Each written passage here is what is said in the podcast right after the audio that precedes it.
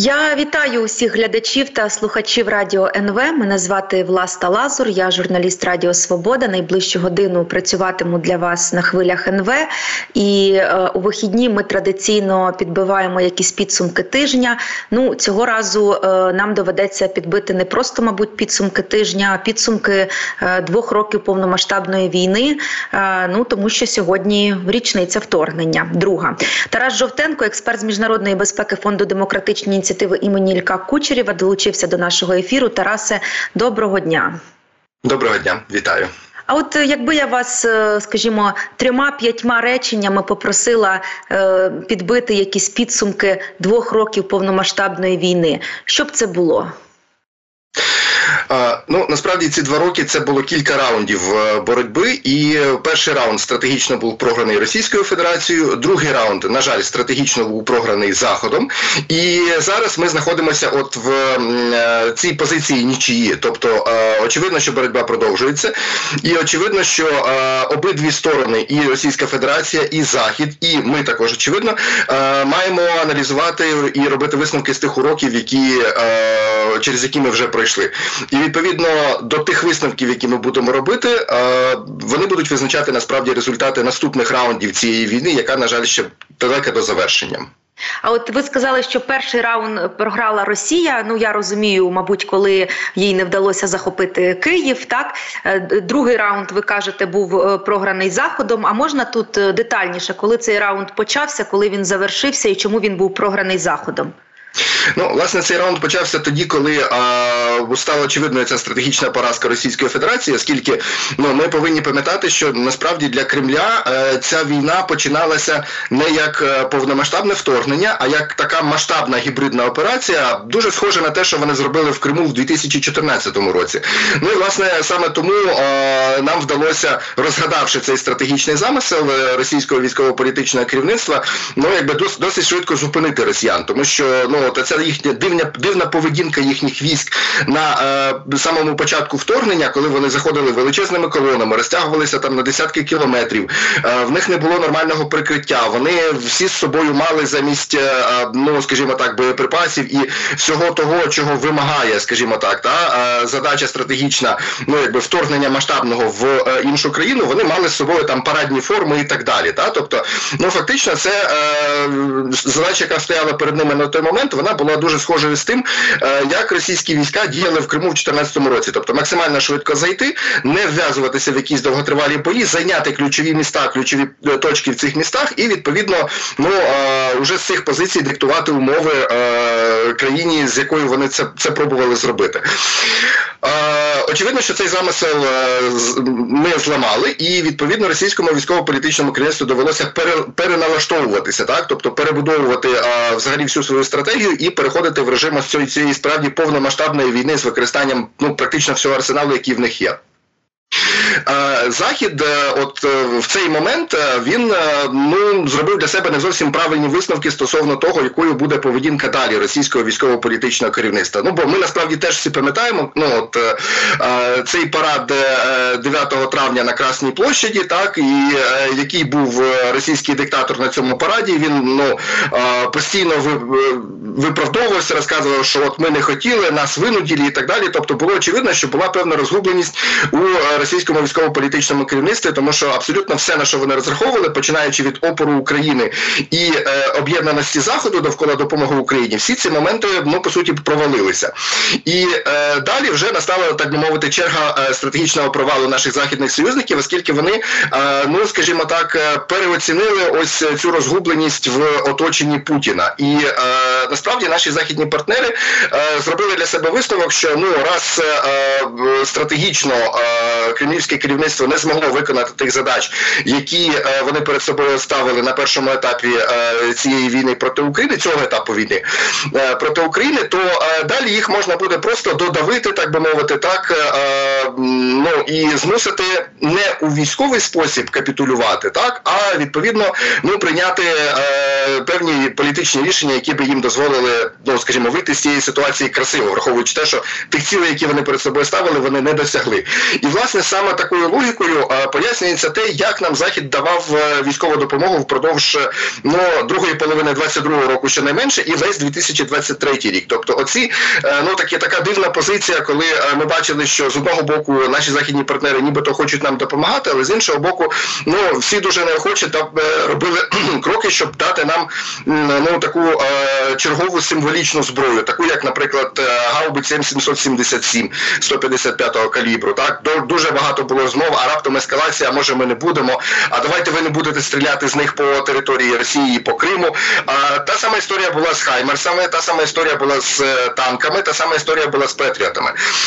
Логіка заходу, і от ця логіка вона насправді була програшною. Полягала в тому, що захід розраховував таким чином давати зрозуміти російському військово-політичному керівництву, що програвши стратегічно на першому етапі, Росія навряд чи виграє стратегічно далі, тому що Захід продовжує постачати зброю а, збройним силам України, і розрахунок такий, що ну якби російське керівництво ставив захід перед таким умовним вибором, так або розгром військовий на полі бою, або в них є шанс політично красиво вийти з цієї історії, враховуючи те, як працює російська пропаганда. Ну але цей розрахунок стратегічний заходу він насправді провалився, тому що ну в силу того, якою є російська владна вертикаль, в силу того, що робиться в голові в російського диктатора, і в силу того наскільки потужною є російська пропаганда всередині самої держави, насправді ну путінський режим він зміг переналаштувати, так би мовити, та свої стратегічні пріоритети в таких умовах зовнішнього тиску. Він зрозумів, що цей зовнішній тиск можна використати на свою користь, навпаки, вигравши час для того, щоб перебудуватися, так і переформатувати якби власну економіку, власні підходи там до прийняття політичних рішень і так далі. Та оця вся зачистка інформаційного простору, політичного простору і так далі.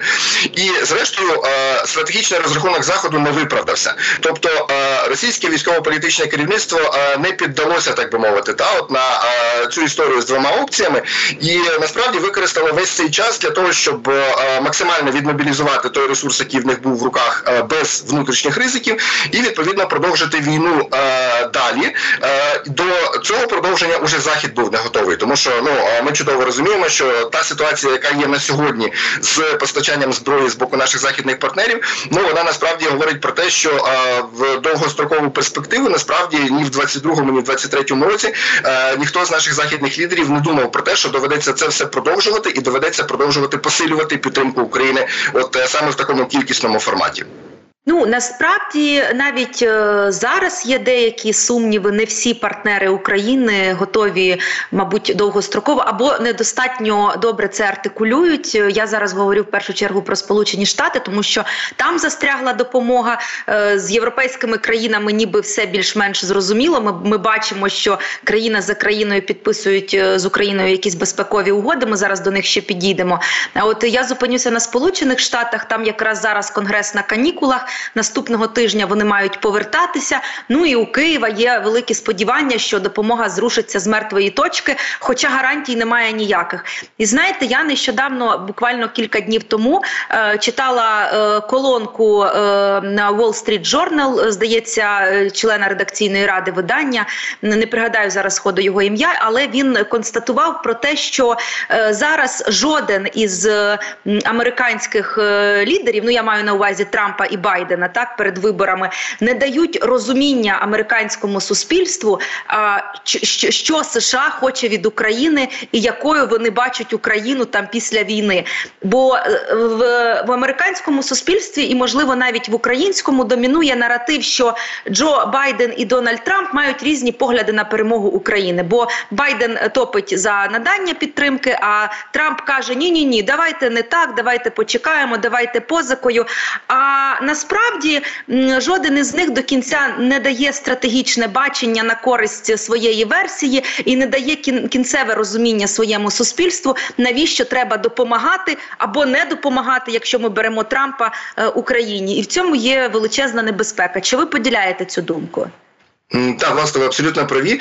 Бо е, ще одна важлива е, частина цього рівняння, е, яке описує цей стратегічний програш заходу на попередньому етапі, полягає в тому, що насправді жоден з наших західних партнерів не мав чіткого бачення, що би означала перемога України в цій війні. Тобто, оцей стратегічний розрахунок наших союзників на те, що Росія сама прийме правильне рішення і відповідно забере свої війська, відновивши територіальну цілісність України в межах межах кордонів там, ну хоча б 2022 е, року, там е, січня місяця, так, наприклад, ну, ну але оптимально, звичайно, 90, до, до кордонів 91-го року. І відповідно тоді, якби ну війна припиниться, і е, Росія залишиться такою, як вона залишилася, Україна отримає назад свої території, так, ну і відповідно, якби ця ситуація розв'яжеться, так би мовити.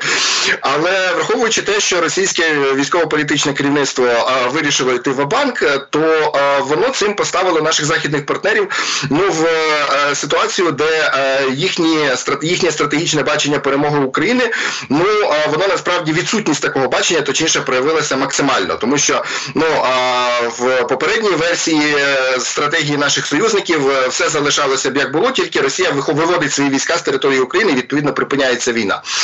Але оскільки зараз російське керівництво ставить питання, ну як кажуть, досить радикально, це дуже гарно проявляє на жаль, ту ситуацію, що в жодного з наших західних союзників насправді немає стратегічного бачення, яким має бути завершення цієї війни і перемога України. Тобто е, це буде має бути розпад Російської Федерації, це має бути зміна режиму політичного в Російській Федерації, це має бути остаточна ізоляція Росії, перетворення її на Північну Корею 2.0, та яка буде знаходитися на е, східних рубежах Європи. Е, цього бачення, на жаль, немає не тільки у Джо Байдена і у Трампа, насправді так, тому що ну все те, що вони говорять це суто епізодичні такі історії про те, що треба зробити конкретно зараз, е, причому е, зробити так, щоб це було не схоже на пропозицію опонента. Ну і все на цьому якби всі розмови завершуються. І е, ну скажімо так, жоден з наших західних партнерів в принципі не дає відповіді на ці питання. І це велика проблема і для заходу, тому що вони не можуть до кінця, не розуміючи своїх пріоритетів, не можуть точно визначити скільки яких ресурсів їм потрібно для того, щоб цих пріоритетів досягти. І так само це є великою проблемою для нас тому що це напряму відбувається на тому, яку військову допомогу ми отримуємо в яких обсягах і наскільки швидко.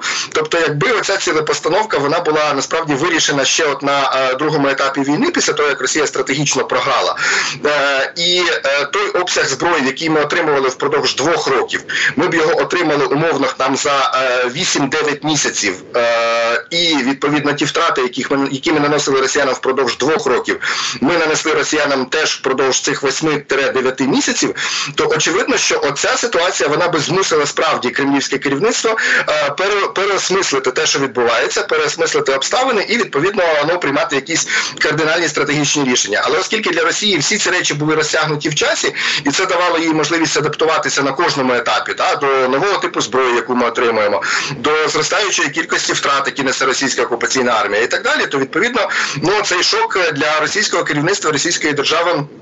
Він був дуже сильно пом'якшений.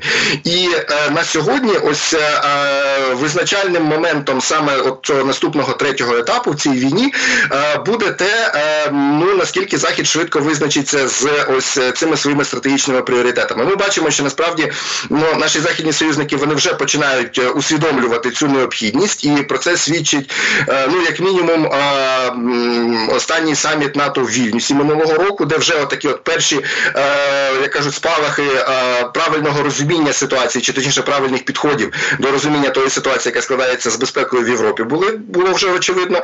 І ось е, остання Мюнхенська конференція з безпеки, вона ну насправді теж е, показує, що захід еволюціонує і якраз в бік ну того, що їм треба переосмислити цю ситуацію і прийняти для себе ці от правильні рішення стосовно своїх стратегічних пріоритетів. Ну і будемо дивитися, що буде відбуватися на ювілейному Вашингтонському саміті НАТО в, в цьому році. Ну і е, зрештою, наскільки західні е, політичні і військові керівники е, зможуть утримати цей стратегічний курс, враховуючи те, що в дуже багатьох наших західних союзниках, не лише у Сполучених Штатів Америки, відбуваються ці внутрішні вибори національні, так знову ж таки вибори до Європарламенту наприкінці квітня, на початку травня цього року, і все це теж накладає певний відбиток на те, наскільки буде здатним колективний захід, так званий, та приймати оці правильні стратегічні рішення і правильно стратегічно оцінювати ту ситуацію, яка склалася на поточний момент.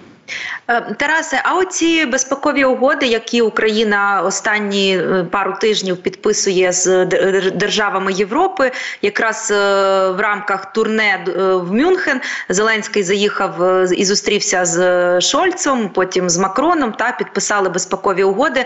От напередодні була підписана безпекова угода із Данією. Це перша країна, яка знаходиться за межами, не входить в країни Великої Сімки, але підписала таку угоду. Ну насправді українська влада називає там це ледь не гарантіями безпеки, безпековими угодами. Але експерти з безпеки кажуть, що ну насправді це ніякі не гарантії. Е, то що, наприклад, от вчора Україна підписала з Данією. Я б це назвав справді не стільки гарантії з безпеки, скільки гарантії Рамштайну. Тому що насправді е, ці угоди вони не більше і не менше, вони просто формалізують і, е, як кажуть, інституціалізують ту військову допомогу, яку надають нам окремі наші партнери, з ким ми підписуємо ці угоди у форматі Рамштайну. Тобто з певної точки зору це можна назвати гарантіями безпеки, оскільки е, та зброя, е, та підтримка е, фінансова, матеріальна, технічна, яку ми отримуємо е, завдяки ініціативі Ремштайн, вона справді забезпечує на боєздатність збройних сил України і е, забезпечує те, що ми можемо ну принаймні стримувати е, російську агресію на цьому етапі. І тут ми не повинні забувати, що Рамштайн по великому рахунку це ініціатива добровільна, тобто ну кожна країна в будь-який момент може знайти неї вийти, якщо от політично вона буде бачити для себе саме таку доцільність. Е, І для того, щоб гарантувати собі, принаймні від найпотужніших країн, продовження цієї допомоги, незалежно від того, що буде з самим Рамштайном, так е, ми зрештою домовилися з нашими союзниками в першу чергу по G7, е, щоб формалізувати ту допомогу, яку вони вже нам надають, але ну зробити її так так би мовити офіційною і на постійній основі. Ну і власне е, це був найлегший спосіб отримати ну скажімо так, в е, доступ до певного ресурсу, гарантований доступ та?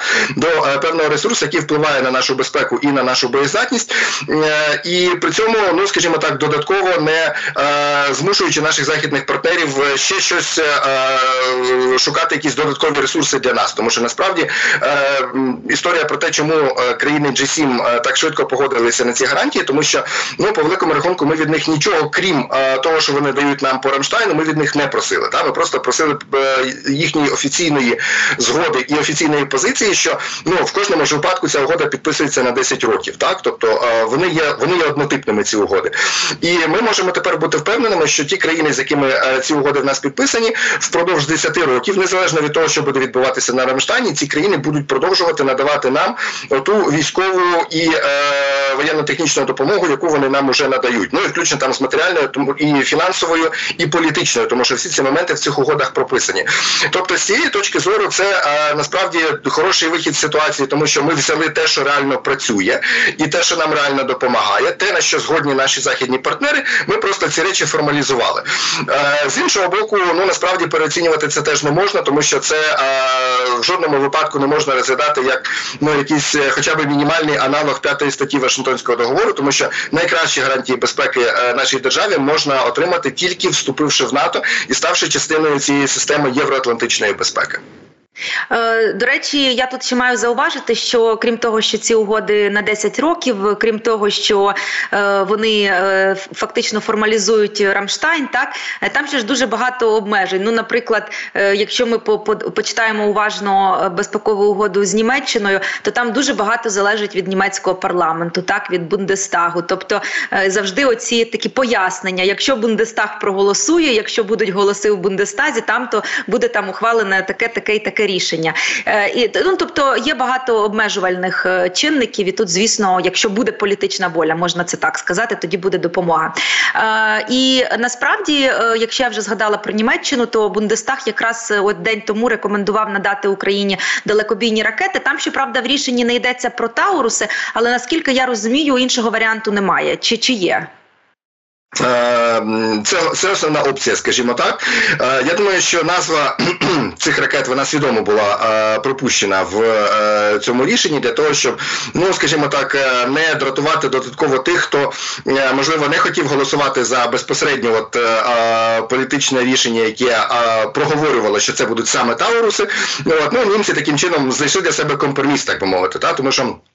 Е, от ви теж дуже слушно згадали про е, ту частину угоди е, в першу чергу з Німеччиною, та де йдеться там про рішення національного парламенту і так далі. Тобто, ну фактично, ми повинні розуміти, що наші демократичні ну, наші союзники це демократичні країни, які дуже багато в чому залежать від того, як працюють їхні політичні системи, і відповідно, що відбувається всередині та цих країн, що відбувається, які політичні процеси проходять і так далі. Тому був резон, щоб німці включили якби саме ці моменти в е, цю угоду. І зрештою ми бачимо, що ну, насправді це рішення е, німецького Бундестагу, воно теж е, дуже яскраво ілюструє ще одну нашу думку, про яку ми сьогодні згадували, про те, що відбувається подальша трансформація підходів і бачення наших західних союзників тієї ситуації, яка склалася на сьогодні. Так, тобто цього першого стратегічного програшу Російської Федерації на першому етапі, стратегічного програшу Заходу на другому етапі, і очевидно, що ключові лідери західного світу розуміють розуміють, що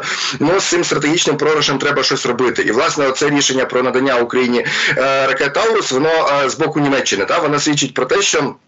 Ну, принаймні Німеччина, яка завжди дуже таку обережну позицію займала, вона а, ну цілком усвідомлює, що підходи треба міняти. Тому що ну, як мінімум, по цих по Таурусах достатньо згадати а, заяви Олафа Шольца, які лунали ще там восени, наприклад, минулого року, коли він казав, що звичайно Німеччина не проти, але ми це будемо робити тільки тоді, коли ми а, погодимо цю позицію з Сполученими Штатами Америки, і коли Байден погодиться давати атаку, стільки тоді разом з ним ми будемо давати Тауруси. Тепер очевидно, що з огляду на ситуацію в Штатах внутріполітично. І з огляду загалом на те, що е, що відбувається з безпекою в Європі, заяви з боку російського е, керівництва військово-політичного і так далі. Ну очевидно, що е, ці підходи точно треба було змінювати. І ми бачимо, що німці в даному випадку, на відміну від усіх попередніх ситуацій, коли вони чекали, поки всі інші будуть приймати аналогічні рішення, і тільки тоді вони теж йшли в цьому форматі. Тепер Німеччина намагається бути лідером саме таких от стратегічних змін, і відповідно це рішення Буднестагу, воно насправді ілюструє такий новий підхід е, німецького уряду до е, оцінки поточної ситуації з безпекою в Європі. Е, насамкінець е, згадаю інтерв'ю Володимира Зеленського Fox News, де він дав е, на Харківщині це інтерв'ю, буквально в кількох кілометрах від лінії фронту. Це дуже контрастувало, скажімо так, з цією картинкою, яку ми бачили під час інтерв'ю Такера Карлсона і колишнього журналіста Fox News і Володимира Путіна. Але Зеленський в цьому інтерв'ю сказав, що в цьому році Україна буде не лише працювати над обороною, але й також готуватися до контрнаступу. Як ви це зрозуміли? Чи це така фігура? Мова. Чи ви серйозно бачите ознаки, що Україна буде готуватися в цьому році до контрнаступу, щоб здійснити його в 2025 році? Ну е, насправді стратегічно те, що буде відбуватися в 2024 році, воно воно дійсно е, закладає фундамент е, можливих контрнаступальних дій, які ми будемо планувати і реалізовувати вже в 2025 році. З іншого боку, те, що ми в 2024 році фокусуємося на обороні, але на активній обороні, абсолютно не означає, що ми при цьому не можемо, ну скажімо так, паралельно завдавати ударів по російських військових об'єктах в тилу, по російській логістиці, тим більше, що всі інструменти для цього в нас будуть. Ми знову ж таки згадуємо німецькі Тауруси і рішення Бундестагу. Тобто, фактично, в 2024 році, попри те, що ну очевидно не буде якогось е, масштабного руху е, наших наземних військ, так би мовити, та е, по звільненню е, українських територій, які тимчасово знаходяться під російською окупацією, але тим не менше, е, ми е, абсолютно е, можемо стверджувати, що е, маючи інструменти і від наших західних партнерів, і ті, які ми розробляємо е, для себе, враховуючи от наші спроможності в е, розробці безпілотних літальних апаратів і таких ударних систем ми абсолютно можемо продовжувати завдавати шкоди і противникові нищити їхні ресурси, нищити їхні лінії логістики, не давати їм можливості посилювати фронт там, де вони цього бажають, і так як вони цього бажають. І зрештою, паралельно ми бачимо, що наші західні союзники вони намагаються максимально швидко вирішити питання, які пов'язані із постачанням Україні артилерійських боєприпасів, з постачанням Україні зброї і з е, допомогою в е, технічній експлуатації тої зброї, яка в нас уже є, і яку ми активно використовували на попередньому етапі е, попередній фазі українського контрнаступу. Тобто, насправді е, ми бачимо, що наші західні партнери готуються, е, ну скажімо, додати нам потенціалу, додати нам ресурсу і в плані засобів ураження, і в плані боєприпасів, і в плані ремонту вже тої техніки, яка в нас вже є, і отримання нової техніки. Тобто, в принципі, якщо ми зможемо в 24-му році, от правильно скористатися з цієї ситуації активної оборони і е, стратегічно послаблювати ворога, е, нищуючи його логістику, то в 2025 році і ми цілком ймовірно можемо е, акумулювати достатньо ресурсу для того, щоб почати контрнаступальні операції. Ну і, і як кажуть, вишенька на торті, ми не повинні забувати, що в цьому році ми отримаємо F-16, які е, навіть при всіх інших рівних е, умовах вони ну до певної міри будуть відчутними е, на полі бою. Дякую дуже, Тарасе. Тарас Жовтенко, експерт з міжнародної безпеки фонду демократичні ініціативи імені Ілька Кучерєва. Ми говорили про два роки війни повномасштабної.